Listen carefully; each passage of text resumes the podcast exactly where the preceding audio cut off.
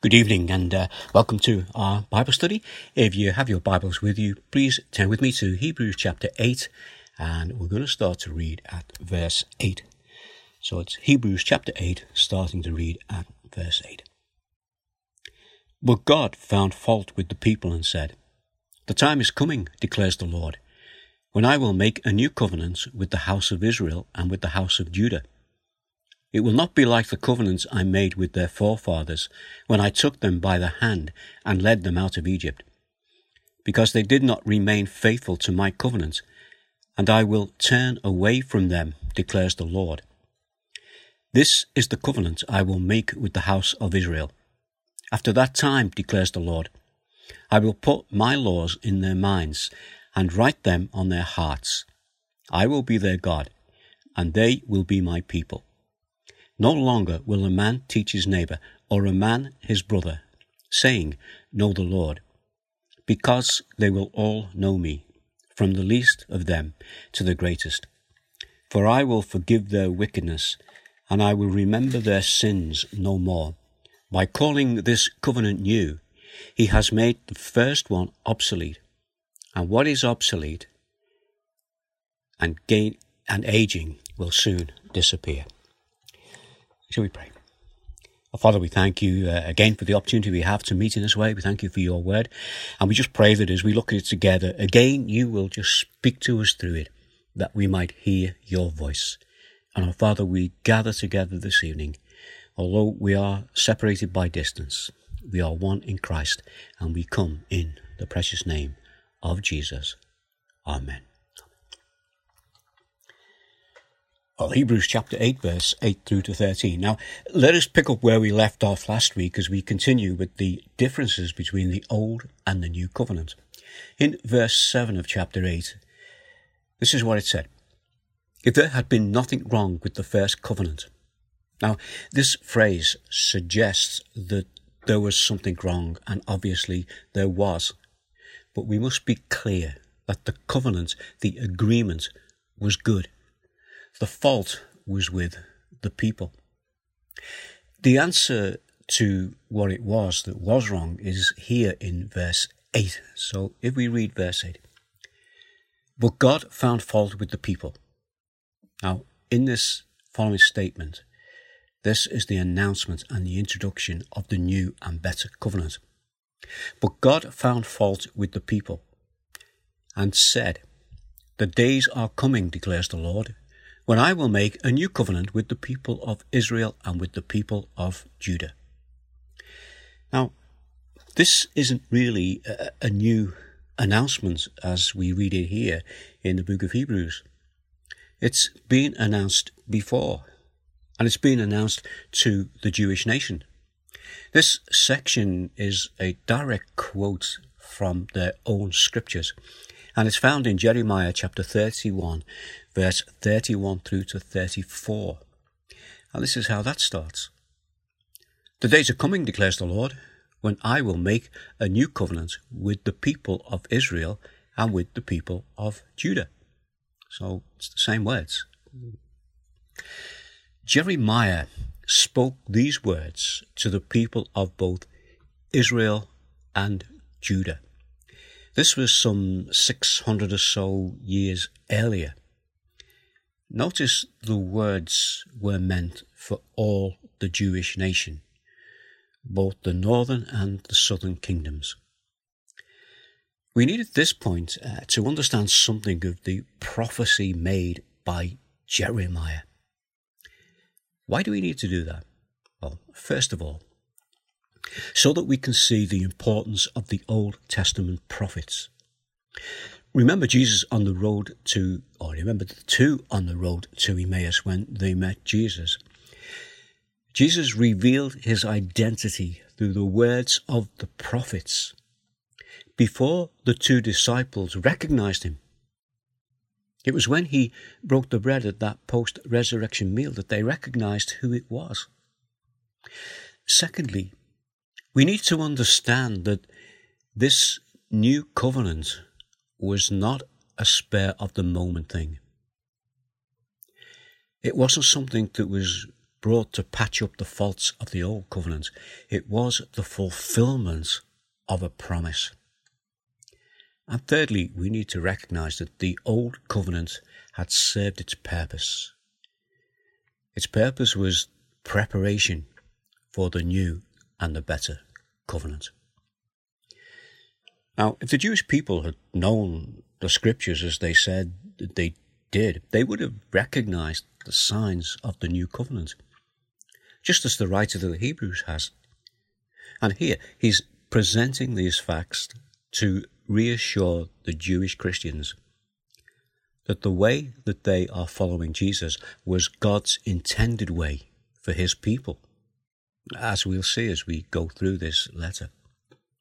And remember that these people were called people of the way. This was before people at Corinth named them Christians. Well, what do you know about Jeremiah? Well, probably not as much as these people would know. You see, he was part of their history, an integral part of, the basis of their Jewish faith. And the writer of this letter knows this, and he's not asking his readers to discard it, but he's encouraging them to understand it.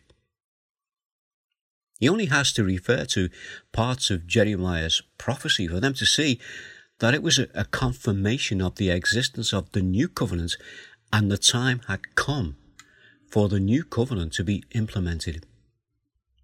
So, we today need to learn a little bit about Jeremiah. Now, don't worry, we're not going to read through the whole book of Jeremiah, but it is a good exercise for us to do that. Well, let's just have a look at one or two things. Well, the opening uh, verses of Jeremiah, Jeremiah chapter 1, verse 1 to 3, tell us an awful lot. It says, The words of Jeremiah, son of Hilkiah, one of the priests of Anathothel, in the territory of Benjamin.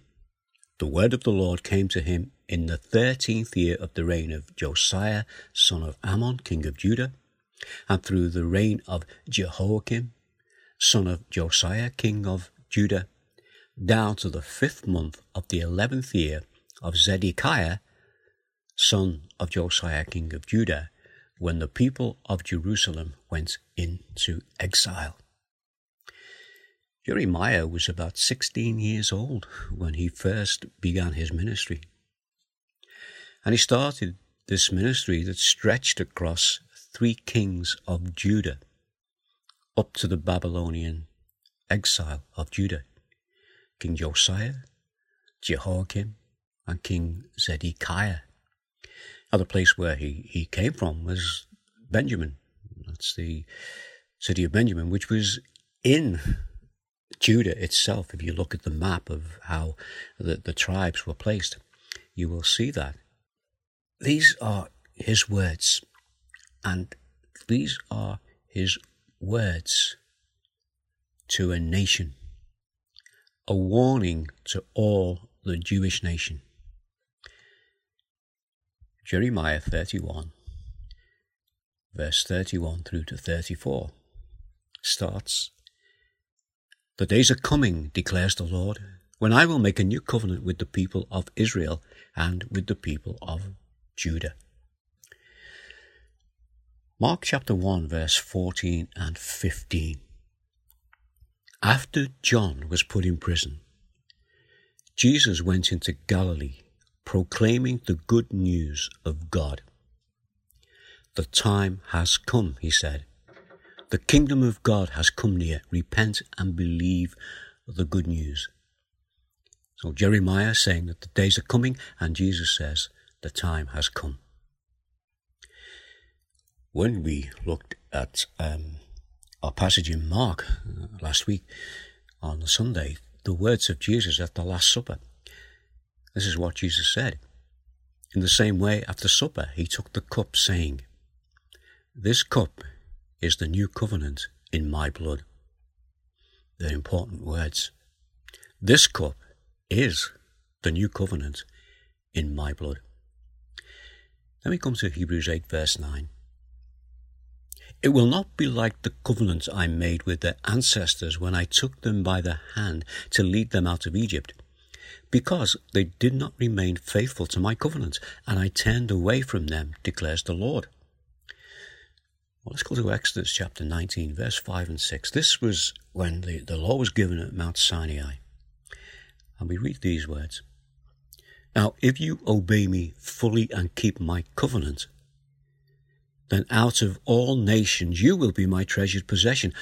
Although the whole earth is mine, you will be for me a kingdom of priests and a holy nation. So that was the, the first covenant. The people had broken the terms of that covenant. A new covenant would be given, but it would not be the same as the old one. So we come to verse 10. This is the covenant I will establish with the people of Israel. After that time, declares the Lord, I will put my laws in their minds and write them on their hearts. I will be their God, and they will be my people. So, what, what is being said here by the writer of the Hebrews as he, he refers back to this prophecy of Jeremiah? Well, we can go to 2 Corinthians chapter 3, verse 1 and 3. This is what we read. Are we beginning to commend ourselves again? Or do we need, like some people, letters of recommendation to you from you or from you? You yourselves are our letter, written on our hearts, known and read by everyone. You show that you are a letter from Christ, the result of our ministry, written not with ink, but with the Spirit of the living God, not on tablets of stone, but on tablets of human hearts. The laws of the new covenant will be uh, on, on, on the hearts and in the minds of people. It will be a personal commitment from them to God. A personal commitment by us to be faithful to God through Jesus. Let's go to chapter 8, verse 11. No longer will they teach their neighbors or say to one another, Know the Lord, because they will know me, from the least of them to the greatest. Right? These words might be a little bit difficult to understand, but what it's saying really is those whose faith is in Jesus will know him by God's grace. What did Jesus say? He said, My sheep will know my voice. We can go to Romans chapter 8 and read verse 1 to 4. And this is what it says Therefore, there is now no condemnation for those who are in Christ Jesus. Because through Christ Jesus, the law of the Spirit who gives life has set you free from the law of sin and death. For what the law was powerless to do because it was weakened by the flesh, God did by sending his own, own Son in the likeness of sinful flesh to be a sin offering. And so he condemned sin in the flesh in order that the righteous requirements of the law might be fully met in us, who do not live according to the flesh, but according to the Spirit. And then we come to verse 12. Very short verse. For I will forgive the wickedness and will remember their sins no more. Well, if God is God, how can he forget? And if he can forget, then is he really God? Good question. But we've got to understand here what God is actually saying. God cannot forget. What he promises is that when your sins are forgiven by the power of the blood of, tri- of, of Jesus, then God will never call them sins to mind or hold them against you. Why? because the price required has been paid in full. In other words, what God is saying, I will never, ever call those sins to the forefront of my mind because the price has been paid in full. So, what is the lesson here for us? Well, we know that we are to forgive others as God has forgiven us. Right. Let's just get this clear. We're not expected to forget the wrongs done against us. But once the forgiveness that we have offered has been accepted, we should not hold that wrong against those who have sinned against us. In other words, I can forgive, but I can't forget the wrong that they have done to me. But we're not called to forget. We are called to forgive and to forgive as God has forgiven us. So I think there's a, a, tremendous truth there for us about God and a lesson for us to learn when we consider the Lord's Prayer about being a forgiven people. So, verse 13 By calling this covenant new, he has made the first one obsolete, and what is obsolete and outdated will soon disappear. The old covenant was fading away during the lives of the first readers of this letter. It wouldn't be long before the temple itself would be destroyed. The old order of priestly worship would cease. Now, as we draw to a close this evening, in the light of what we know from this passage and what we've looked at this evening, let us take a brief look at Romans chapter 3, verse 20 through to verse 26.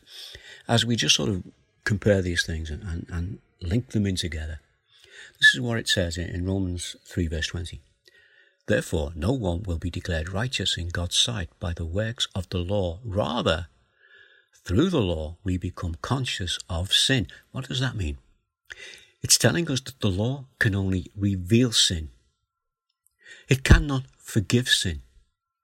It can only expose sin and condemn it. So the next verse, Romans 3, verse 21. But now, apart from the law, the righteousness of God has been made known to which the law and the prophets testify. Well, this means that the righteousness of God can now be seen in Jesus. And verse 22 this righteousness is given through faith in Jesus Christ to all who believe. There is no difference between Jew and Gentile. So the righteousness of God, this is what this verse here is saying, the righteousness of God is given by faith, by faith in Jesus and what he's done. And both Jew and Gentile are seen as equal. When this happens, there's no difference between them. There's not just Jew and Gentile. They are together as those who are one in Christ. So Romans 3 23 and 25. We know these verses very well because they're very often used in the gospel context, and that's what they are. But this is what it says For all have sinned and fall short of the glory of God, and all are justified freely by his grace through the redemption that came by Christ Jesus God presented Christ as a sacrifice of atonement through the shedding of his blood to be received by faith. This is the gospel message. This is also the essence of the new covenant. All that we're looking at in Hebrews is tied up in this verse. There's the truth of it. All have sinned and fall short of God's glory. But we can be justified freely. How? By the grace of God. How can that happen? It's through the redemption, because we are bought back, we are redeemed. By who? By Christ Jesus. How did that happen? God presented Christ as a sacrifice, that one off for all time sacrifice of atonement, that's atoning for our sins, the sins of the world. How? Through the shedding of His blood. And how do we get it? To be received by faith. The new covenant. Romans 3, verse 26.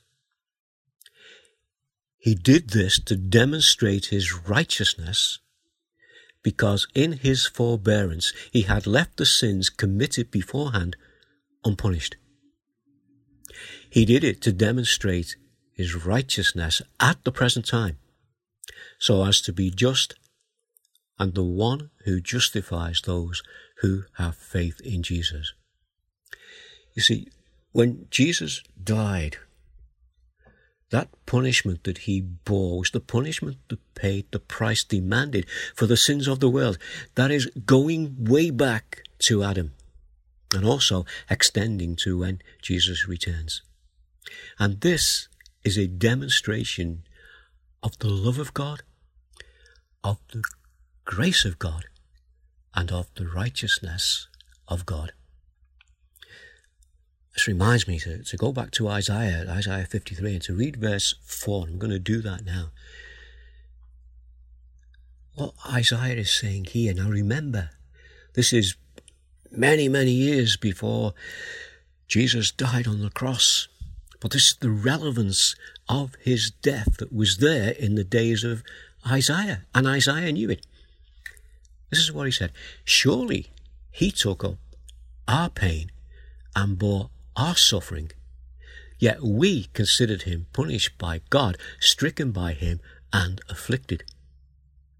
This is prophecy, but in this prophecy, God is revealing to Isaiah that the price for the sins of the people of his day, that were being covered by the blood of animals, would be paid in full one day. And he's speaking of the one who would pay that price and looking forward to the day when that price would be paid. And that day was when Jesus hung upon that cross and shed his blood. For this evening, I'm going to finish there. But in this passage, Hebrews chapter 8 through to 13, and Jeremiah chapter 31, verse 31 through to 34, we haven't finished with it yet. so we're going to come back and have a look at it next week uh, from a slightly different angle. Uh, there'll be questions asked within this text, and there will also be questions answered. So we look forward to that next time. But in the meantime, let, let us just remember that from that verse in Romans that we we looked at, this is the gospel. If you know Christ as your Saviour, rejoice in it tonight. If you don't, well, why not take Him as your Saviour? For all have sinned and fall short of the glory of God, and all are justified freely by His grace through the redemption that came by Christ Jesus. God presented Christ as a sacrifice for atonement through the shedding of His blood to be received by faith. Let's pray. Father, we thank you for your word. We thank you for the encouragements that we can draw from it. We admit before you that we don't understand everything. But our Father, we understand enough to know how we stand as sinners before a holy God and how we can stand as sinners who have been forgiven. And our Father, just open our hearts and our minds to these things. Our Father, we look forward to when we continue through your word and learn more about you and more about the truths that are so, are so wonderful that we sometimes just have to stand back and acknowledge we can't take it all in and we don't even understand it all, but we trust. And our Father, help us to trust and believe. As we commit each other now into your hands, into your safety, and may it be to your glory, as we ask it in the name of Jesus. Amen.